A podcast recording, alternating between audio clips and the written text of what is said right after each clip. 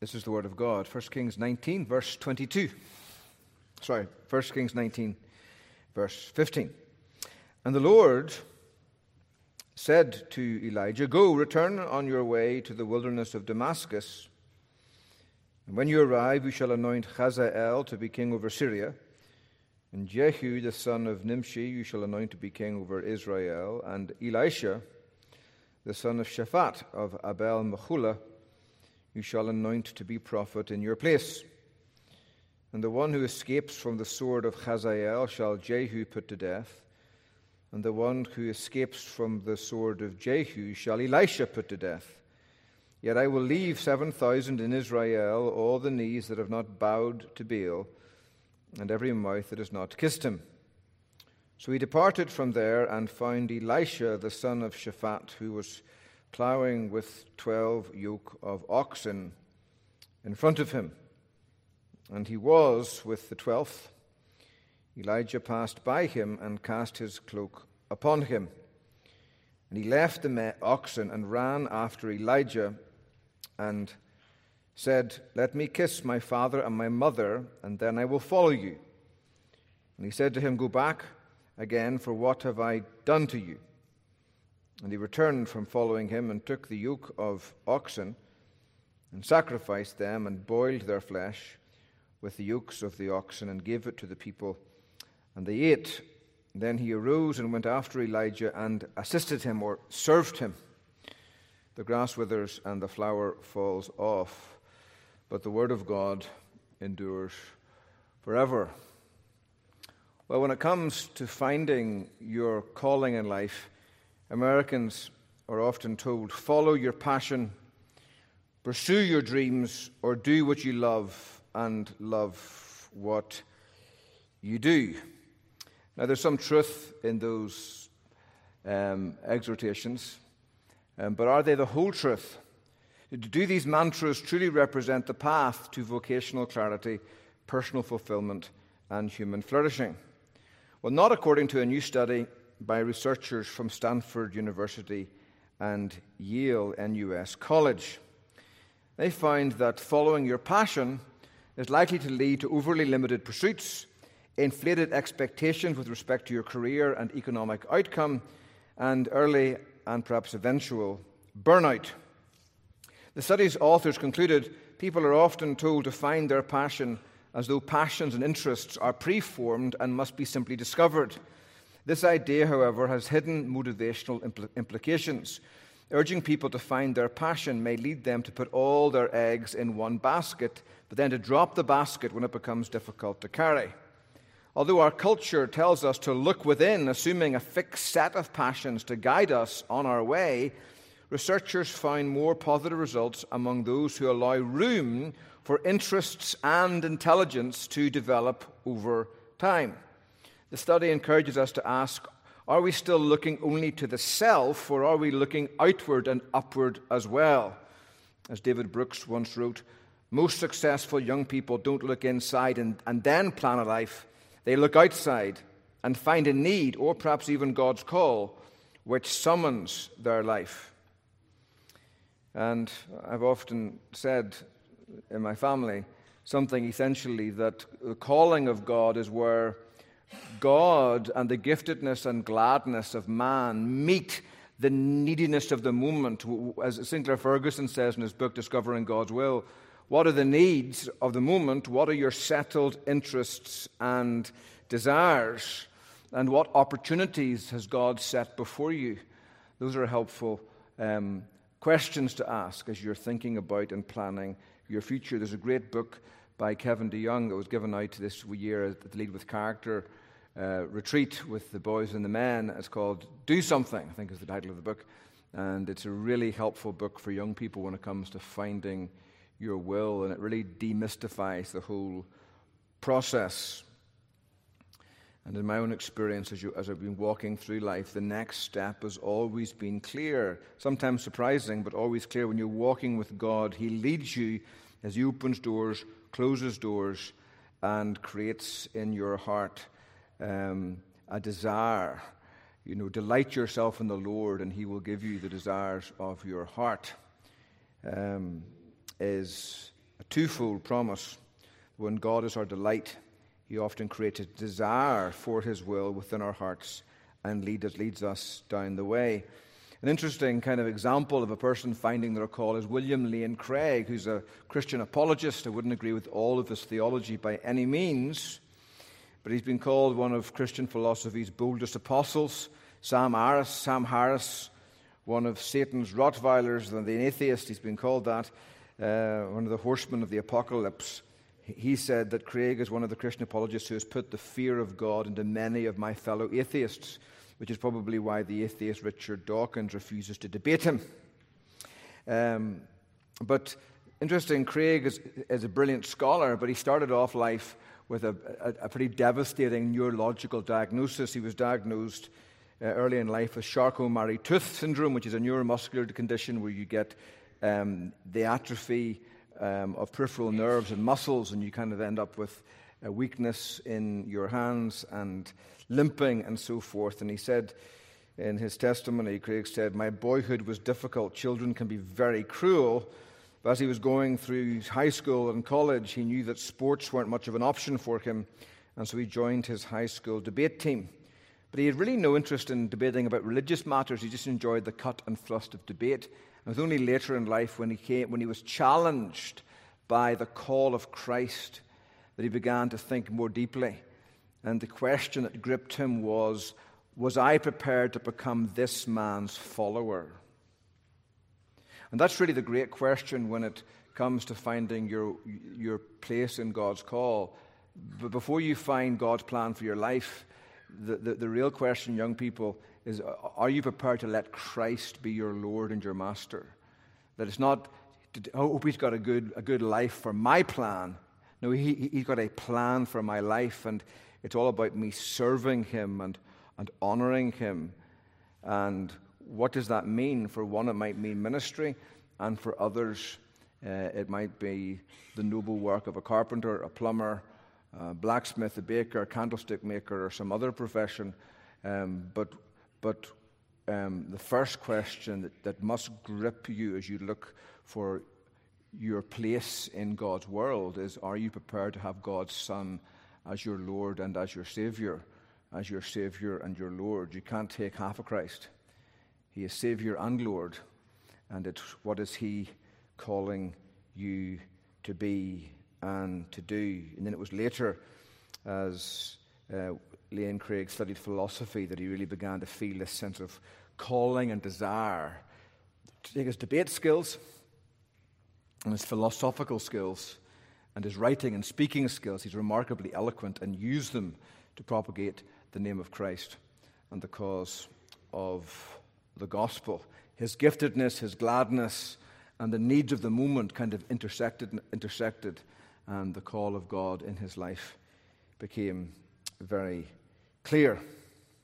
So we, we, we come in our passage this evening at the end of 1 Kings 19 to the call of Elisha. It's a very short um, pericope, little beautiful cameo portrait of how the call of God intersected this remarkable man's life. And there are a number of principles here regarding calling which we'll explicate. But the first thing I want you to see is just the grace of God here. God is removing Elijah, not because Elijah's failed. Um, A.W. Pink's really hard on Elijah here, and I think unduly so. God is promoting Elijah. He's, taking, he's, he's, done all that he plans to do through Elijah pretty much. He's going to take him to heaven soon.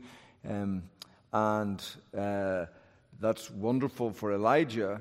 But as he takes Elijah away, remember, Israel have stubbornly refused to follow this man's word. And if you were God, what would you do? I would take Elijah away. I would take Elijah away and the prophetic word away and leave Israel to stew in their own juice. And yet, that's not what God does. He takes one prophet away, and before he does, he's already raised another prophet up. And that tells you something, does it not, about the heart of God? That is, God's heart is gracious and merciful. That, he, that he, he, the last thing he'll take away from you is his word. But when he takes his word away, what darkness. But you have Elijah, you have Hosea, you have Amos, these prophets called to speak, especially to God's northern kingdom. The northern kingdom had done all they could to separate themselves from God, his temple, his true worship. They had the, the bastard religion of these two golden calves in Dan and um, Bethel. Uh, and yet God stubbornly kept his word before them. Now, granted, Elijah, Elisha, sorry, is going to be a prophet of judgment, especially in the house of Ahab. But still, God's prophetic word is available to these people, and that is a remarkable mercy. A remarkable mercy. The grace of this call. But the first thing I want you to see this evening, we just have three points tonight, is how suddenly God's call comes. Right? So Elijah departed from there, verse 19, and found Elisha the son of Shaphat who was plowing with 12 yoke of oxen in front of him, and he was with the 12th yoke. And Elijah passed by him and cast his cloak upon him. Uh, I'm not sure Elisha predicted this this morning when he got out of bed that morning, had his cornflakes or his porridge. I'm not sure he was expecting suddenly to be intersected by the call of God to become the next Elijah in Israel. Uh, and yet, when the call of God came, it found him willing, right?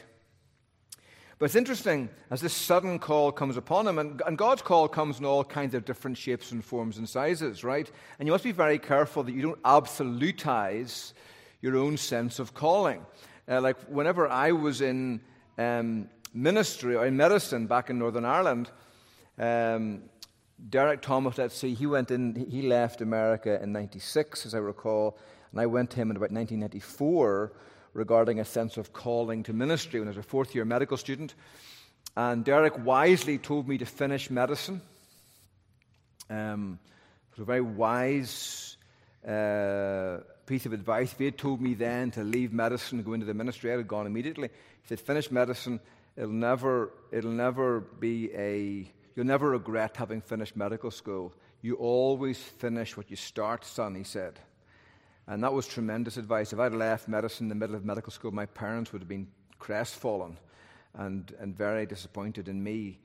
Um, and would have, would have been a blameworthy thing, I think. And he said also, you, you, being a doctor in hospital will equip you for pastoral ministry in ways far beyond your imagination as you meet people on their best days, but oft, often also on their worst. Uh, great advice. Andy said if you leave medical school in the middle, people will always wonder if you left medical school because you weren't quite sharp enough to finish. So he said, finish medical school, bless God. But that's one thing. But the, the issue is, as, as Derek left to go to America, and I'm wrestling with my call in Northern Ireland, God is opening up doors for medical practice, left, right, and centre, and actually very few avenues for preaching, and that was all part of God's providence. Um, but when I did preach, I really felt God's help. But there was a friend of mine and Catherine, a man called Carl Stewart, who I respect greatly. He discipled Catherine in the Reformed faith uh, during her parents' divorce and was a great help to her. And Carl was a very senior uh, member of the British police or the Northern Ireland Police Service. He served in the, anti, in the anti-terrorism branch of Northern Ireland. But before that, he had felt a call to ministry for many years. And in his, in his life, God opened up more avenues to serve as a police officer than opened up to preach. And so he deducted from that that God was not calling him into ministry. Now, when the same thing happened to me, and I was getting more opportunities to do medicine than to preach, he came to the same conclusion. God is not calling you to ministry. He said, pursue medicine. And he was right and he was wrong. He was right, God wasn't calling me to ministry then, that didn't mean that God wouldn't call me to ministry one day. And you must be careful when you're guiding young people. God doesn't guide all men the same. We're, we're, we're, different, and His call comes in different ways. Some people are saved by a sudden sermon that opens the doors of heaven and thunders to them, and they're converted in a service. Other people gradually wake up like a nap on Sunday afternoon where they're asleep and they're kind of dozing away, and suddenly they, can, they, they gradually hear the birds singing and the kids playing outside and the wind in the trees, and they wake up gradually. And sometimes the call of God to ministry can be like that as well. It can gradually come in as God begins to move like a breeze blowing through a, a wheat field on a spring day, and the, the wind is coming down, and you sort of feel this kindling of your spirit to preach and proclaim God's word. It's, it's different for one man than it is for another. So we shouldn't absolutize it, but for Elisha, it comes in a sudden moment a cloak landing on his back as he's plowing in the, plowing in the field. It's interesting to note, though, that the call of God found Elisha faithfully working in the field of present duty. He was evidently faithful. He wasn't sitting at home, you know, um, playing PlayStation while his dad was saying, When you get outside and, and, you know, get after the plowing, son. No, he's out working hard in his father's field. And one of the best places to meet, if God is going to call you to ministry, wherever that call meets you, the best place for it to meet you and the best preparation for it to meet you is faithfulness in your present duty, whether it be as a student, whether it be as a musician, whether it be as a, a plumber, electrician, a physician, lawyer. Um, it is a very, very, very bad preparation for being a good minister by starting off being a bad lawyer or a bad accountant or a bad electrician or whatever else, right? And I'm reminded of Charles Haddon Spurgeon when he speaks of a brother. Um, and he said, I've met 10, 20, 100 brothers who pleaded that they were quite sure, quite sure, that they were called to the ministry because they had failed in everything else. This is a sort of model story, Spurgeon says. Sir, I was put into a lawyer's office, but I never could bear the confinement. And I could not feel at home in studying law. Providence clearly stopped up my road there, for I lost my job. What did you do then? Spurgeon says. Why, sir, I was induced to open a grocer's shop. And did you prosper? Well, I do not think, sir, I, I was ever meant for that trade. And the Lord seemed quite to shut my way up there, for I failed, and it was in great difficulties. Since then, I have done a little in life insurance agency and tried to get up a school besides selling tea. But my path is hedged up, and something within me makes me feel that I ought to be a minister. My answer, Spurgeon says, is generally yes. I see you have failed in everything else, and therefore you think that the Lord has especially endowed you for the, his service. But I fear you've forgotten that the ministry needs the very best of men, and not those who cannot do anything else. A man who would succeed as a preacher would probably do right well either as a grocer or a lawyer or anything else. A really valuable minister would have excelled at anything there is scarcely anything impossible to a man who can keep a congregation together for years and be the means of edifying them for hundreds of consecutive Sabbaths. He must be possessed of some abilities and be by no means a fool or a ne'er do well. Jesus Christ deserves the best man to preach his cross and not the empty headed and the shiftless. And um, that's one of my concerns um, as I look at um, candidates for the ministry coming through today, uh, they're not often the best young men in the church. And therefore, they're also often not the best young men in the pulpit either. And uh, um, be great at what you're doing now. Because in most things in life, in most jobs in life, um, the, the, the real secret to your success is the mundane and boring aspects. Like everybody wants to be like a Navy SEAL when you're a young man, right? But uh, imagine having never been a Major SEAL, Navy SEAL. But kind of important to keep your gun clean, which is pretty boring. But kind of important to plan your missions really well and work out, you know, all those different things. Um, if you're an F-18 pilot, really glamorous, flying at the speed of sound. But all those little buttons you've got to press first of all in the right order to get the plane started kind of matters.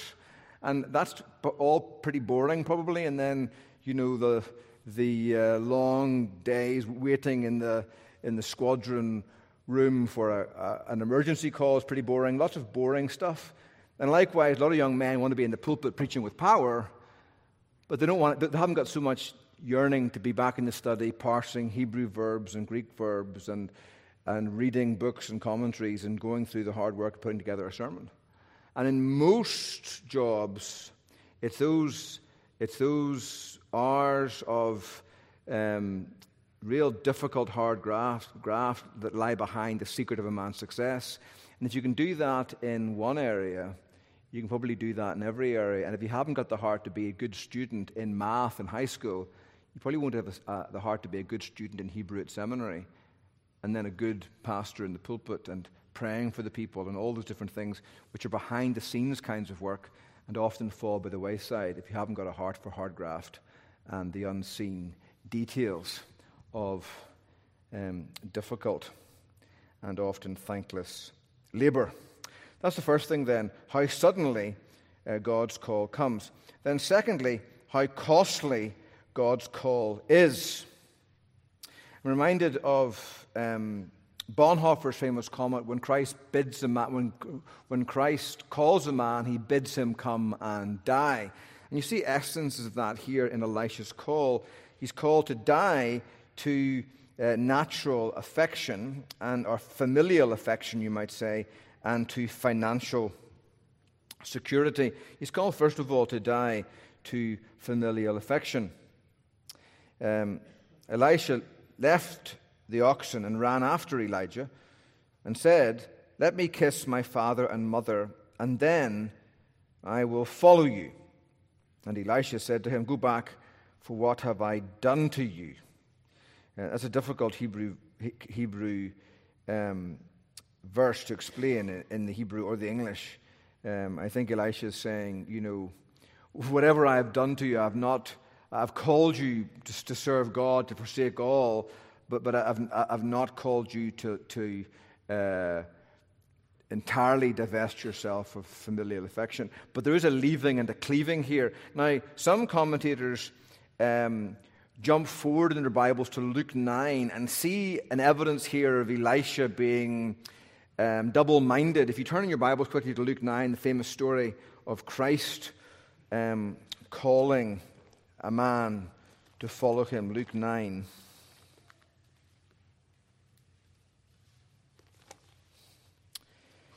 Fifty-seven.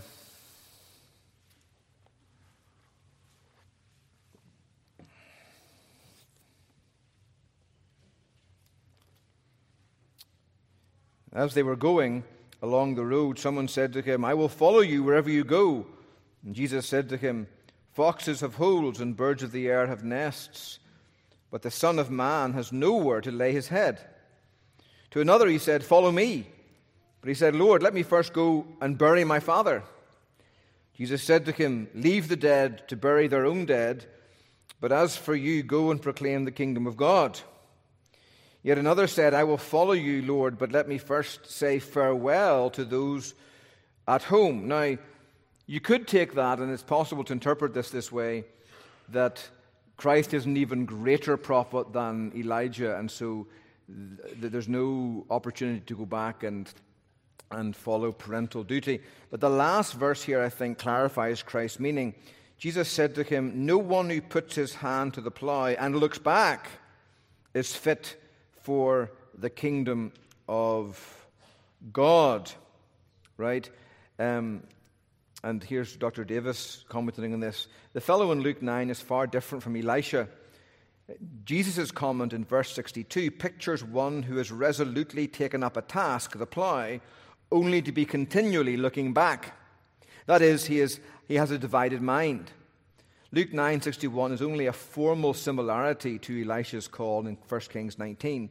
In Luke 9, saying goodbye is an obstacle to kingdom commitment, whereas in 1 Kings 19, going back to say goodbye functions as the entry into kingdom service.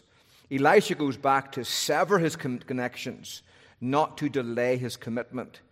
He does not return to hold back, but to cut loose.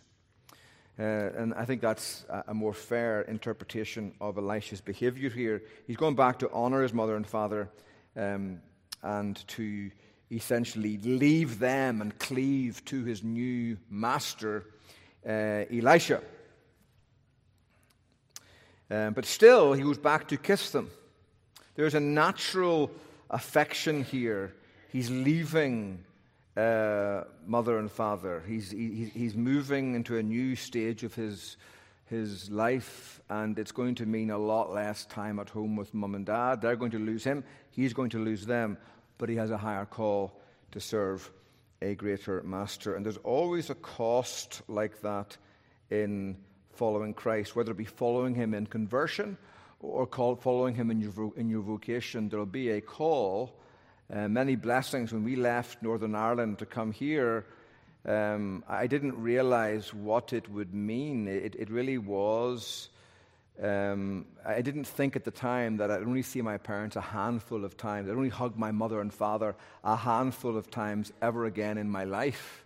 Um, it didn't dawn on me at the time. Now, having said that, um, without in any way minimizing my parents and their, their deep place in my heart, God has given us um, parents, fathers in the Lord, grandmothers and grandfathers in the Lord to my children in every congregation we have gone to that have gone a very far way um, to fill that gap and to supply that need in my children's lives.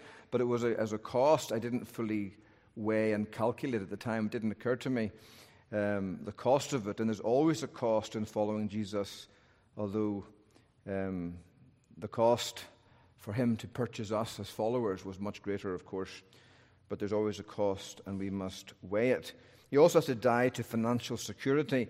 His father has 12 yoke of oxen, which is a considerable amount in those days, which meant he must have had a, a sizable pasture land to plough and had the means to provide so many animals to do the ploughing for him. And so uh, walking away from uh, considerable financial prosperity in the process, the cost of following Jesus. But I'm reminded of it's either Ralph or Ebenezer Erskine, the two initial uh, associate Presbyterians who began the ARP way back in Scotland. But one of them, either Ralph or Ebenezer, I forget, said if a man was the king of the universe and left his throne for a pulpit and thought he was making, he was, he was receiving a demotion, he was being demoted, leaving the throne of the universe for a pulpit, that man would know he was not called to Christian ministry. Um, but there's a cost, and it's weighed in earthly terms. And then lastly, um, and this is a pretty uh, mundane point, but how boringly God's call comes at first. For Elisha, the call was mundane before it was miraculous and marvelous. He leaves, he follows Elisha, and what's he do? He arose, went after Elijah, and literally served him. In 2 Kings 3, verse 11, Jehoshaphat um, asks Ahab, um, Is there no prophet of the Lord here? And one of the king of Israel's servants answered, It wasn't Ahab, sorry, but he, he asks, and, and, and the king of Israel's servant answered, Elisha, the son of Shaphat, is here, who poured water on the hands of Elijah.